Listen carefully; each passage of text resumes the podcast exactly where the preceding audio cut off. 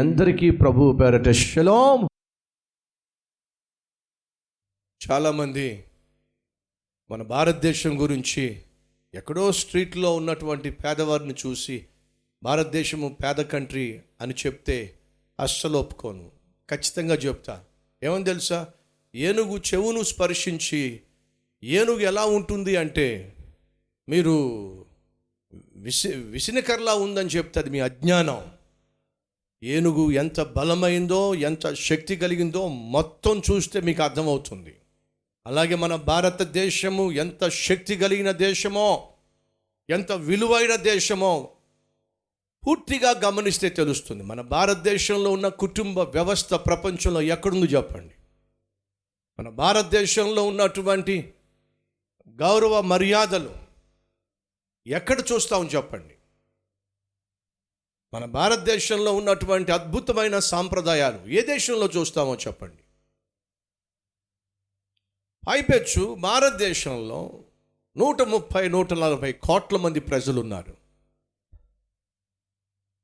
విదేశాల్లో ఉండే వాళ్ళు అంటూ ఉంటారు భారతదేశం పేద దేశం అని చెప్పి. కానే కాదండి పేద దేశం కానే కాదు. అమెరికా దేశానికి వెళ్ళినప్పుడు కొంతమంది అడిగారు నన్ను. ఏమని? చాలా పేద దేశం కదా భారతదేశం. ఇప్పుడు ఖచ్చితంగా చెప్పేవాడిని భారతదేశం పేద దేశం మాత్రం కానే కాదు ఈరోజు మా దేశంలో అందరికీ అన్నం పెట్టుకోగలుగుతున్నాం. మా దేశం కరువుతోనూ దిక్కుతోచని స్థితితోనూ అల్లాడిపోవటం లేదు. ఉన్నదంతా కూడా మేమే వాటిని ఖర్చు చేయాల్సి వస్తుంది కాబట్టి మిగుల్చుకునే అవకాశం లేకుండా పోయింది. మీ దేశంలో ఉంది ఇరవై ఐదు కోట్ల మంది ముప్పై కోట్ల మంది. ఒకవేళ మా దేశంలో కూడా ఇరవై ముప్పై కోట్ల మంది ఉన్నట్లయితే డెబ్బై ఐదు కోట్ల మంది తినే భోజనాన్ని ప్రపంచానికి దానం చేసేవాళ్ళం మేము.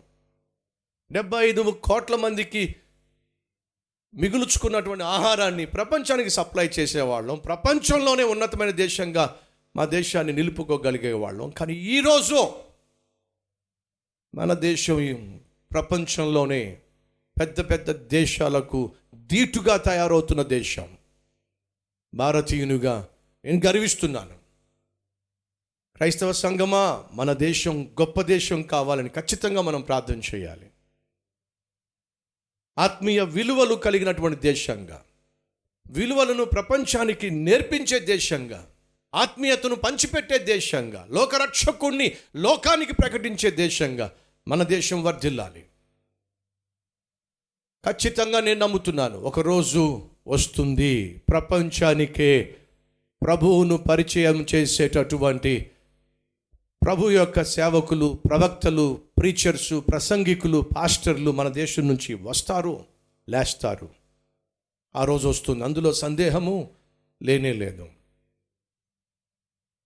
ఆ రోజు అశూరు రాజు తను అనుకుంటున్నాడు ప్రపంచంలో నేనే మహా గొప్ప గనుణ్ణి. నాకు తిరుగులేదు ఎదురు లేదు అని అనుకుంటూ యూదా దేశం మీదకి దండెత్తాలని చెప్పి వచ్చేసాడు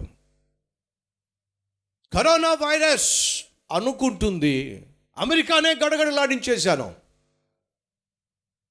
చైనానే గడగడలాడించేశాను. సౌత్ కొరియానే గడగడలాడించేశాను. ఇంగ్లాండ్ని గడగడలాడిస్తున్నాను. ఇటలీని గడగడలాడించి వచ్చాను భారతదేశాన్ని కూడా గడగడలాడించేస్తాను అని కరోనా వైరస్ అనుకోవచ్చు శత్రువు అనుకోవచ్చు.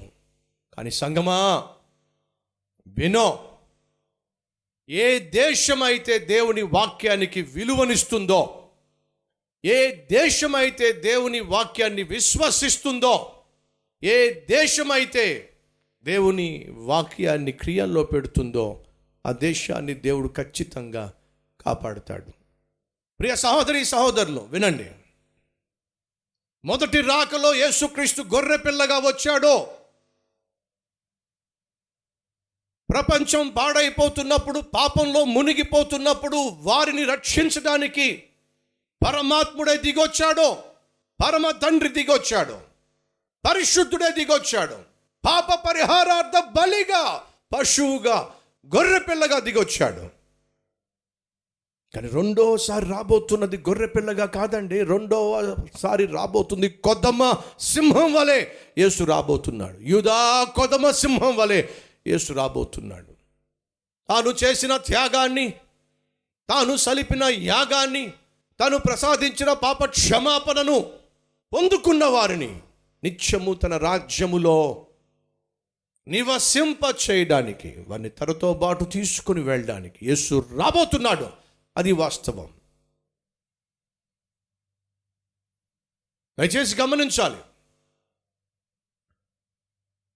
ఎవరైతే ఏ దేశమైతే దేవుడంటే భయం లేకుండా భక్తి లేకుండా విచ్చలవిడిగా జీవిస్తుందో ఆ దేశము ఆ దేశ ప్రజలు అందుకు తగిన మూల్యము చెల్లించాలి.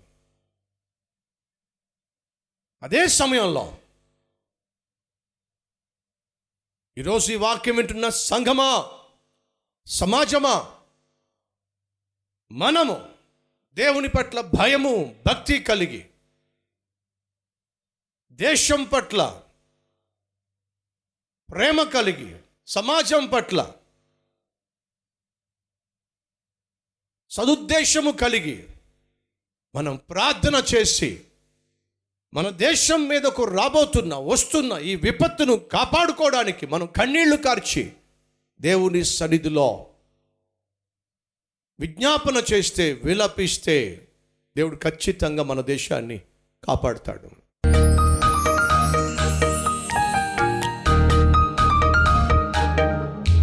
పరిశుద్ధుడవైన తండ్రి నాయనా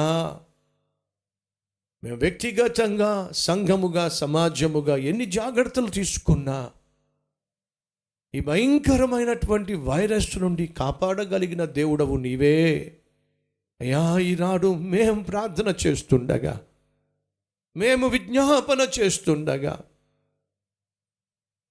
మా ప్రార్థన ఆలకించి మా దేశ క్షేమం కోసం నీ దూతను పంపించునాయన మా దేశ రక్షణ కోసం నీ దూతను పంపించు నాయన. దేశాన్ని పరిపాలిస్తున్న రాష్ట్రాలను పరిపాలిస్తున్నటువంటి ప్రజా నాయకులను మీ జ్ఞానముతో నింపి వివేకముతో నింపి తెలివితో నింపి మంచి నిర్ణయాలు తీసుకుంటూ వారు చేయాల్సిందంతా చేస్తున్నారు. ఒకవైపు వారు తీసుకుంటున్న జాగ్రత్తలు మరోవైపు మేము చేస్తున్న ప్రార్థన. మీరు ఆలకించి మా దేశాన్ని కాపాడమని సంరక్షించమని ఈ భయంకరమైన విపత్కరమైనటువంటి దినములలో నుండి మమ్మను కాపాడమని కాపాడతావని విశ్వసిస్తూ యేసు క్రీస్తు నామం పేరట ప్రార్థిస్తున్నాము తండ్రి. ఆమెన్.